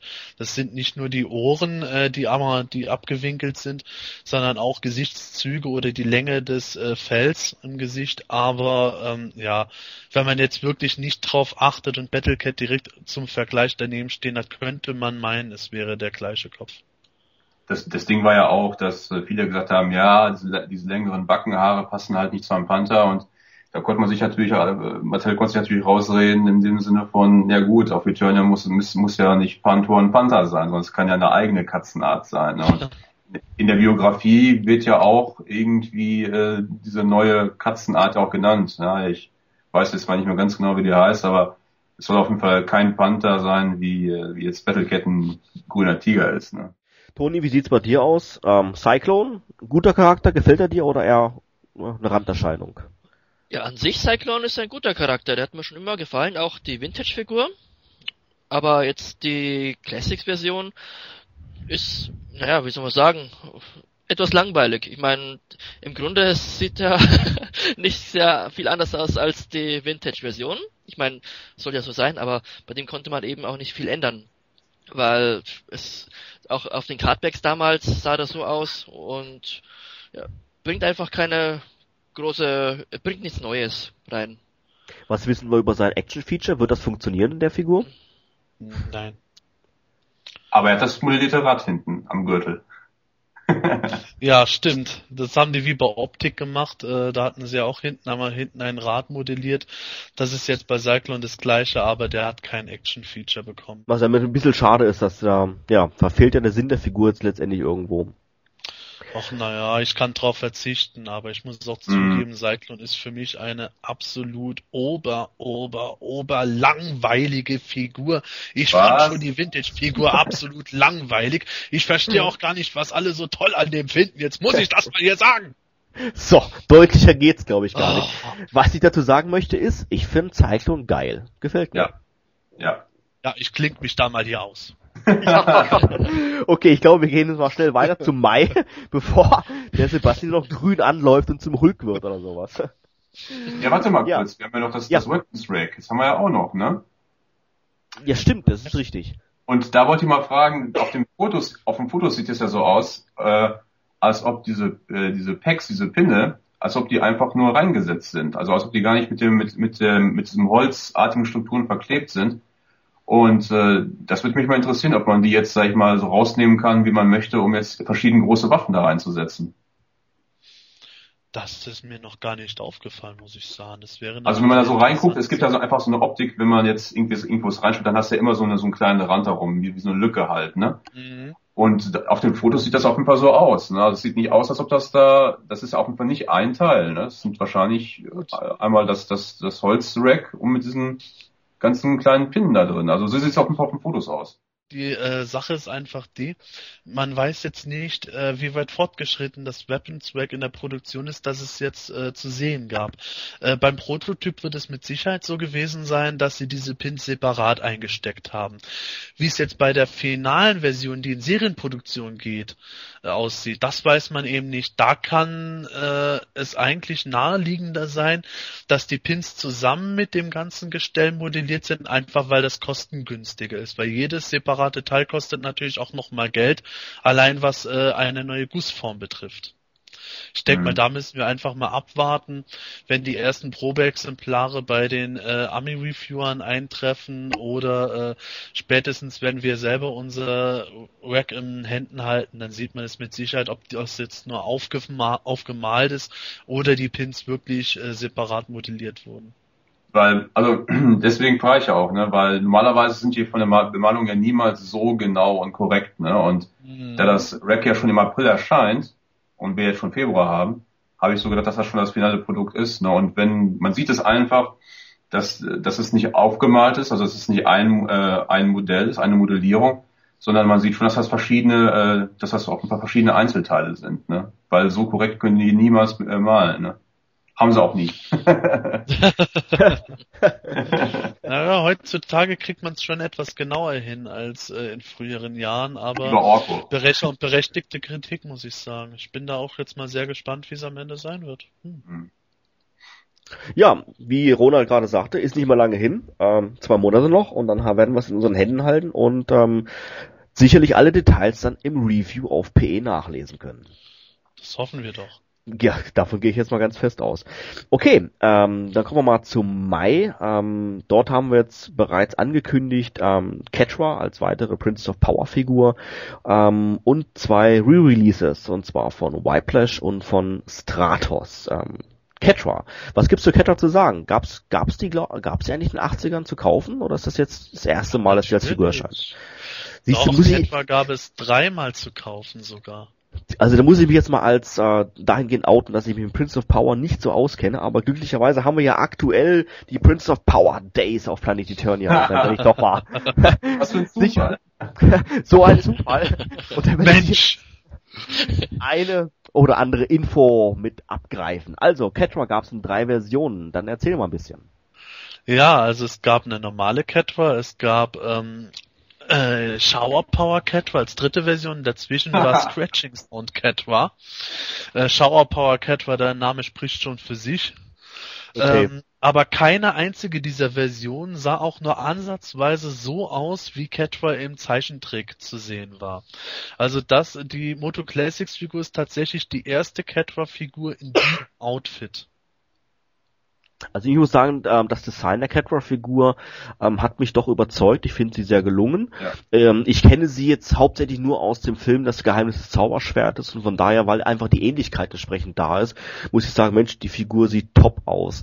Mhm. Ähm, mit den 80er Jahren Figuren, wie gesagt, kann ich nicht so viel anfangen. Ich glaube, ich habe die noch, noch nie in meinem Leben gesehen, aber die Namen aller an sich reichen schon, um sich da das darunter vorzustellen. Schau Shower Power, wunderbar. Äh, kam die dann mit Duschkabine geliefert oder sowas alles? Oder? Das war Wasserpistole. mit Wasserpistole. Alles klar. Aber die, die neue Version, äh, muss ich sagen, ähm, gefällt mir sehr gut. Wunderbar. Im Juni ähm, haben wir ähm, auf dem Plan stehen die ähm, Bikini Tealer, nein, Entschuldigung, Battleground Tealer, zusammen mit Faceless One. Da haben wir ja vorhin schon ein bisschen drüber ähm, gesprochen und ich denke mal, da gibt es auch gar nicht viele große Details noch drüber zu verlieren. Ähm, kommen wir dann mal gleich weiter zum Juli. Dort haben wir Clawful. Ich glaube, da freut sich der Toni, glaube ich, schon besonders drauf, weil er doch die Figur recht gerne mag. Und Nicht nur er. Im, nicht nur er. Auf jeden Fall. Genau, Ronald dann auch noch. Sebastian, dein Ja, Statement? absolut. Clawful hier, Baby. Yeah. äh, wunderbar. Und dann im August ähm, geht's dann gleich weiter mit Many Faces und Megator, ähm, auch vorgestellt jetzt auf der diesjährigen Toy Fair. September, Oktober, wie sieht's da aus? Bei mir ist hier ein Fragezeichen, noch keine Andeutungen, was uns dort erwarten könnte? Nö. Offizielle Andeutungen nicht. Es gibt so ein paar Gerüchte, welche Figuren in diesem Jahr äh, noch äh, möglich sein würden. Dann erzähl doch mal. ob das jetzt. Bitte? Erzähl doch mal. Deswegen sind wir ja da. Ey, du musst, Gerüchte sind dafür da, um so zu streuen. ja, also äh, es ist es ist wohl so, dass ähm, noch ein Horde-Mitglied eventuell dieses Jahr erscheinen könnte.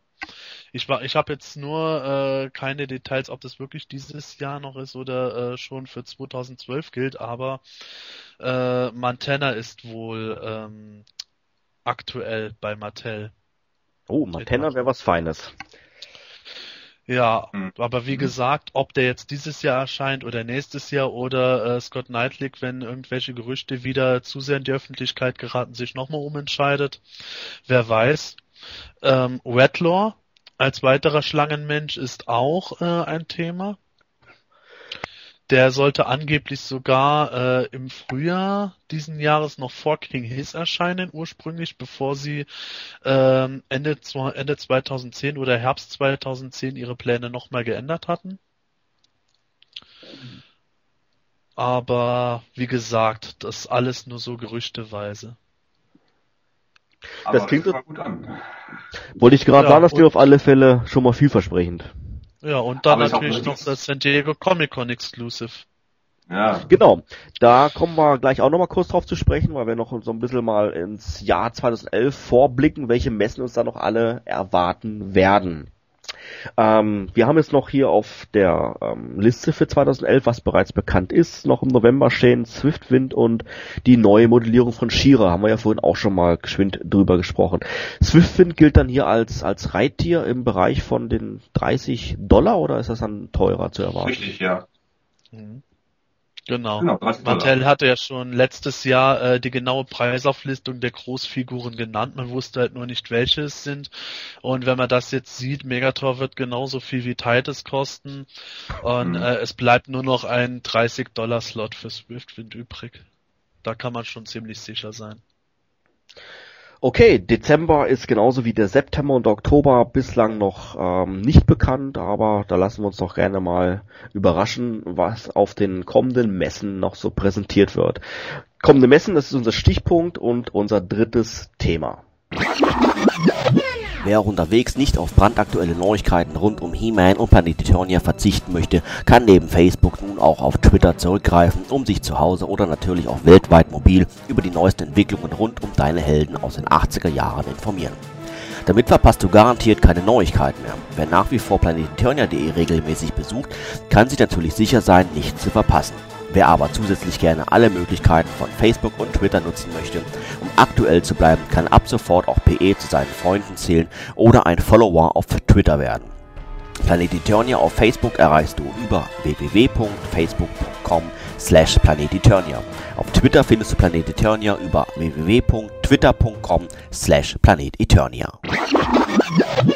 So, auch wenn wir nahezu jetzt schon fast alles wissen, was uns 2011 im Bereich der Masters of the Universe Classics erwartet, so tappen wir dennoch bei einigen Monaten im Dunkeln, wie zum Beispiel der September oder der Oktober und natürlich auch der Dezember. Aber das Jahr ist ja quasi, hat ja quasi erst angefangen, so dass wir uns ähm, in den kommenden Messen sicherlich noch der Rest enthüllen wird und oder sogar vielleicht schon ein Ausblick auf das Jahr 2012 gewährt wird. Was für interessante Messen stehen uns denn noch bevor? Passé ist natürlich jetzt im Februar die New York Toy Fair, die jetzt vom 13. bis zum 16. Februar stattgefunden hat.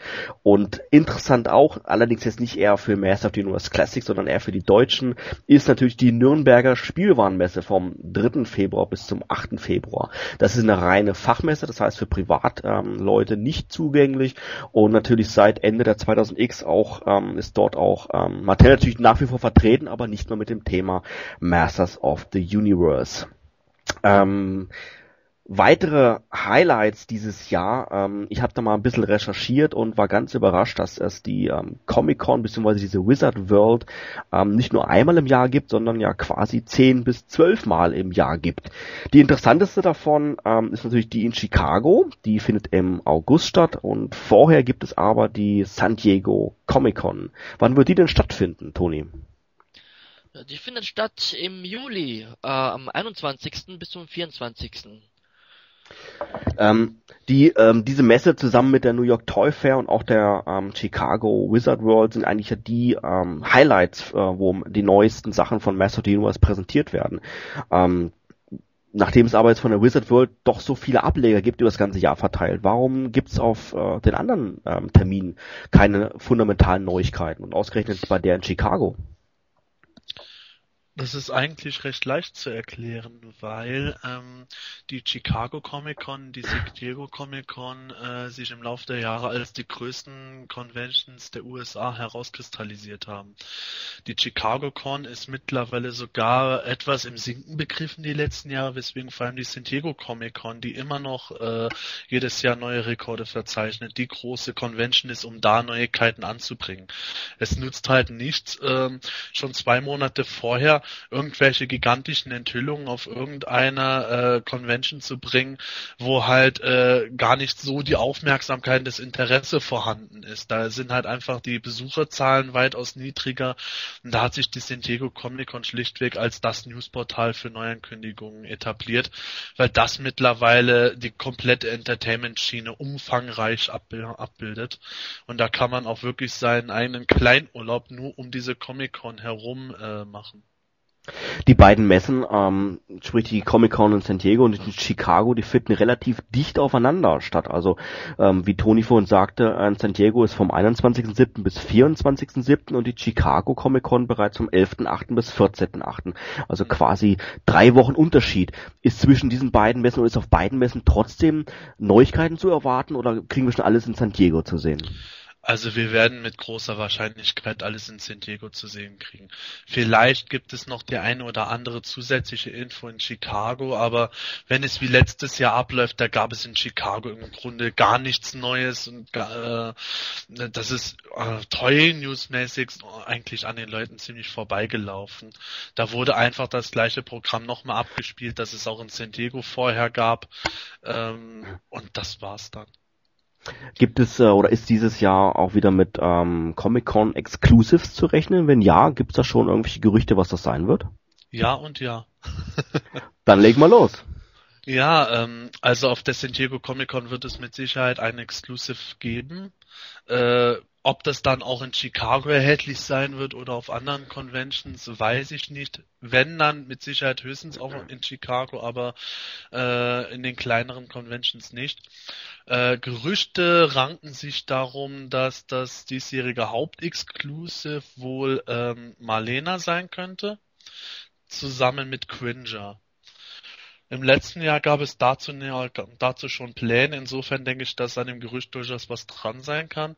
Da äh, hieß es, dass Mattel zwischen Marlena und äh, Modulok schwanken würde, weil Modulok eben auch äh, keine Standardfigur ist aufgrund der vielen Teile. Aber jetzt geht es wohl darauf hinaus, dass Marlena zusammen mit Cringer kommt, plus dann noch weitere Zubehörteile, von denen ich jetzt aber nichts gehört habe. Mal schauen, ob sich das als die Wahrheit herausstellt gestellt.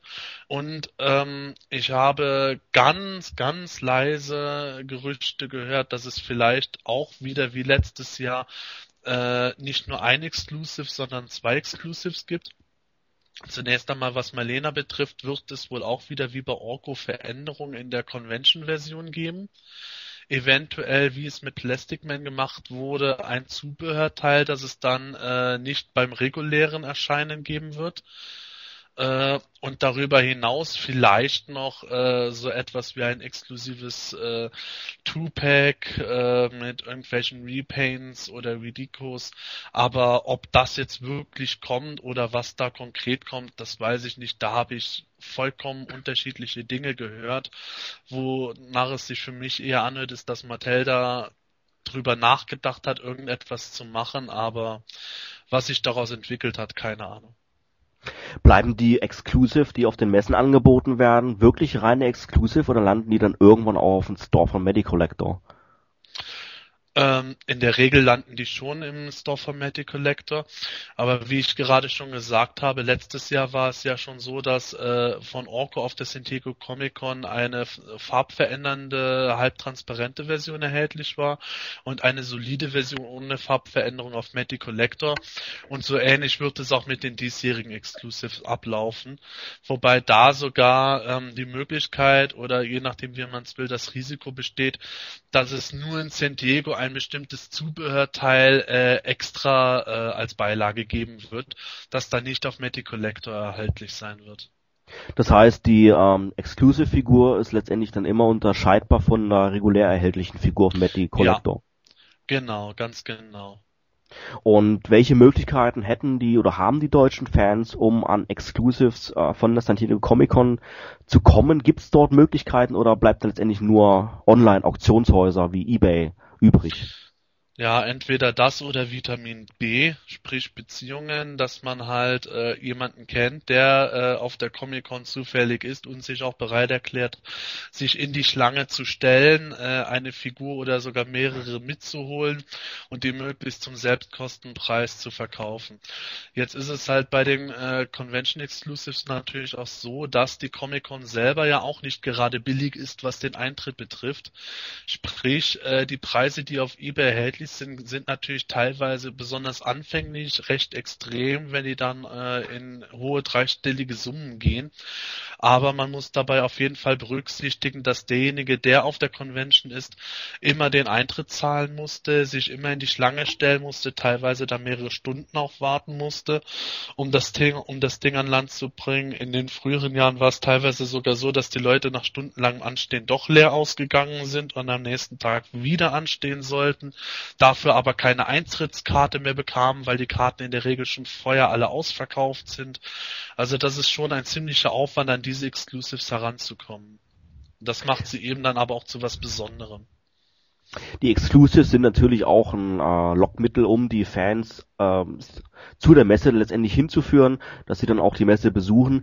Weiß man da etwas darüber, wie sich Mattel auf der Messe verhält? Sind die gegenüber den Fans eher kommunikativ? Beantworten die die Fragen? Oder ist es eher äh, eine stumme Produktbegutachtung?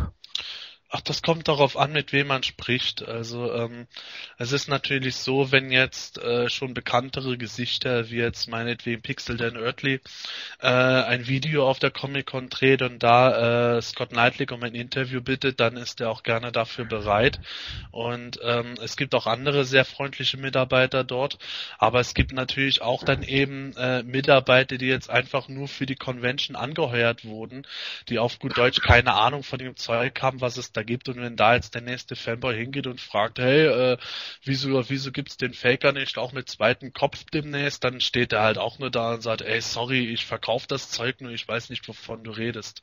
Also es kann unterschiedlich sein, aber generell sind die Leute schon um Freundlichkeit bemüht, eben weil das natürlich auch äh, Kundenservice ist wenn man sich das mal so anschaut, wie viele Messen in den USA stattfinden, quasi jeden Monat eine, dann wird man doch schon ein bisschen neidisch, weil innerhalb von Deutschland ist das doch schon ziemlich spärlich. Also die einzigste wirklich nennenswerte und öffentlich zugängliche Messe ist dann die Comic Action in Essen, die jedes Jahr stattfindet.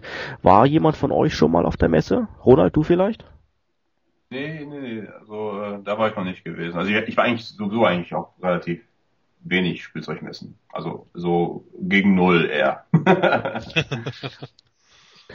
Also ich kann mich erinnern, ich war mal in ähm, 2004, 2005, ich weiß gar nicht mehr in welchem Jahr das genau war, war ich dort. Das war noch zur Zeit von ähm, He-Man 2000X und ähm, auf der Messe hatte Mattel keinen Stand gehabt, beziehungsweise nur einen Partnerstand gehabt, zusammen mit Panini Dino, ähm, die seinerzeit das ähm, Comic äh, herausgebracht haben. Und ähm, kann mich erinnern, dass die, die Messe war ähm, ziemlich gut besucht. Ähm, die Gänge waren eigentlich proppenvoll. Ähm, wie das Interesse im Einzelnen an He-Man damals war, weiß ich nicht mehr so genau.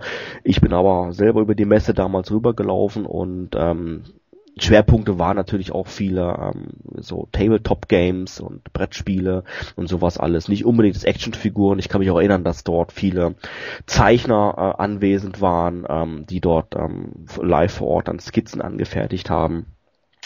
Ähm, aber wie gesagt, das Interesse Master of the Universe weiß ich nicht mehr so genau. Ich weiß nur noch, dass sie dort einen ähm, riesigen, na wie nennt sich das Ding auf dem auf dem Rummel, wo man mit dem Hammer draufschlägt und dieser Scheibe nach. Hau den Lukas, das ist es, danke.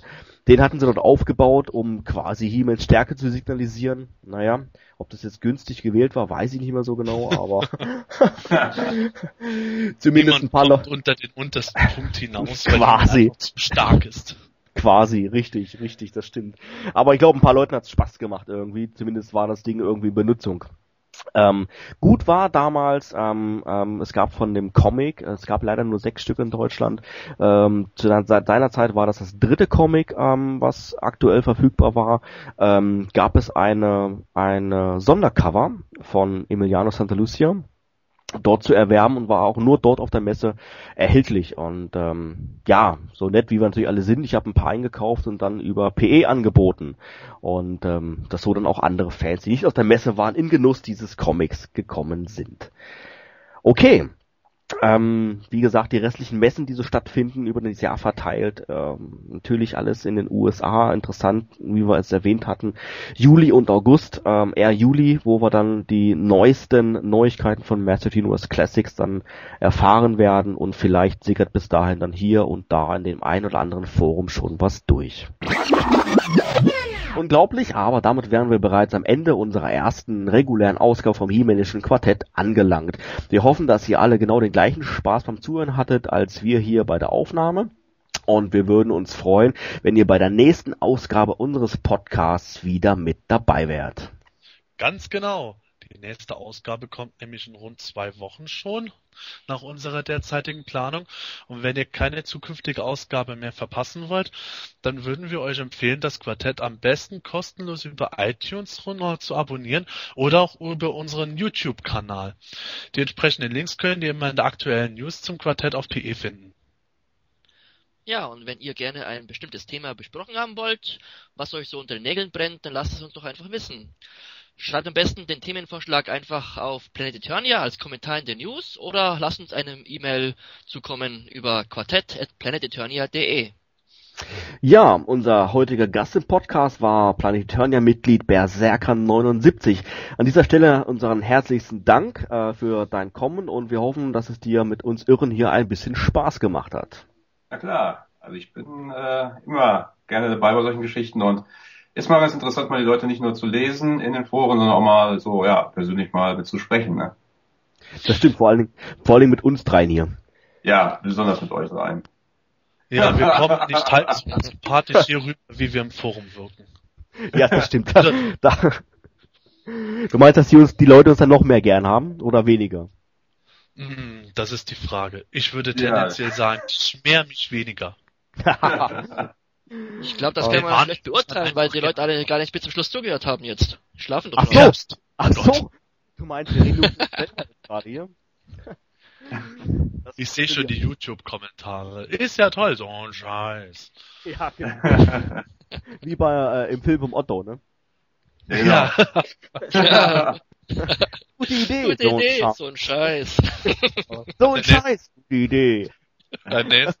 Ja, Mensch, und das war leider die letzte Folge unseres Quartetts. Aufgrund äh, geringen Interesses lassen wir es sein. So ein Scheiß ist ja toll. ja, genau. Ah, wunderbar. So, für alle, die auch gerne mal wie Roland ähm, hier bei uns im Podcast zu Gast sein möchten, können die können sich gerne im Forum von Planeturnia melden oder uns einfach äh, über quartett@planeturnia.de eine E-Mail schicken. Wir sind immer auf der Suche nach tollen Gesprächspartnern und würden uns freuen, ähm, auch dich als nächsten Gast bei uns begrüßen zu dürfen. Okay, ich glaube, dann äh, sind wir soweit durch mit dem ersten Quartett. Ähm, in diesem Sinne, täglicher Besuch auf PE nicht vergessen und bei der Macht von Grayskull und bis dann. Bei der Macht von Grayskull bis dann und denkt daran, mich kann man mieten, für 'n Fuffi mache ich alles. Für die Ehre von Grayskull, passend zu den Thementagen. Und ja, bis dann. Ja, bis dann und macht's mal gut. ja, ähm, alle genau den gleichen Spaß beim Zuhören hattet, als wir hier bei der Aufnahme. Und wir freuen uns, ähm, nein, jetzt habe ich es mich verhaspelt. Lex mir am Arsch. Alles klar. Wahn. Okay. lass drin, lass drin. Mann, oh Mann, oh Mann. Ich muss aber vorne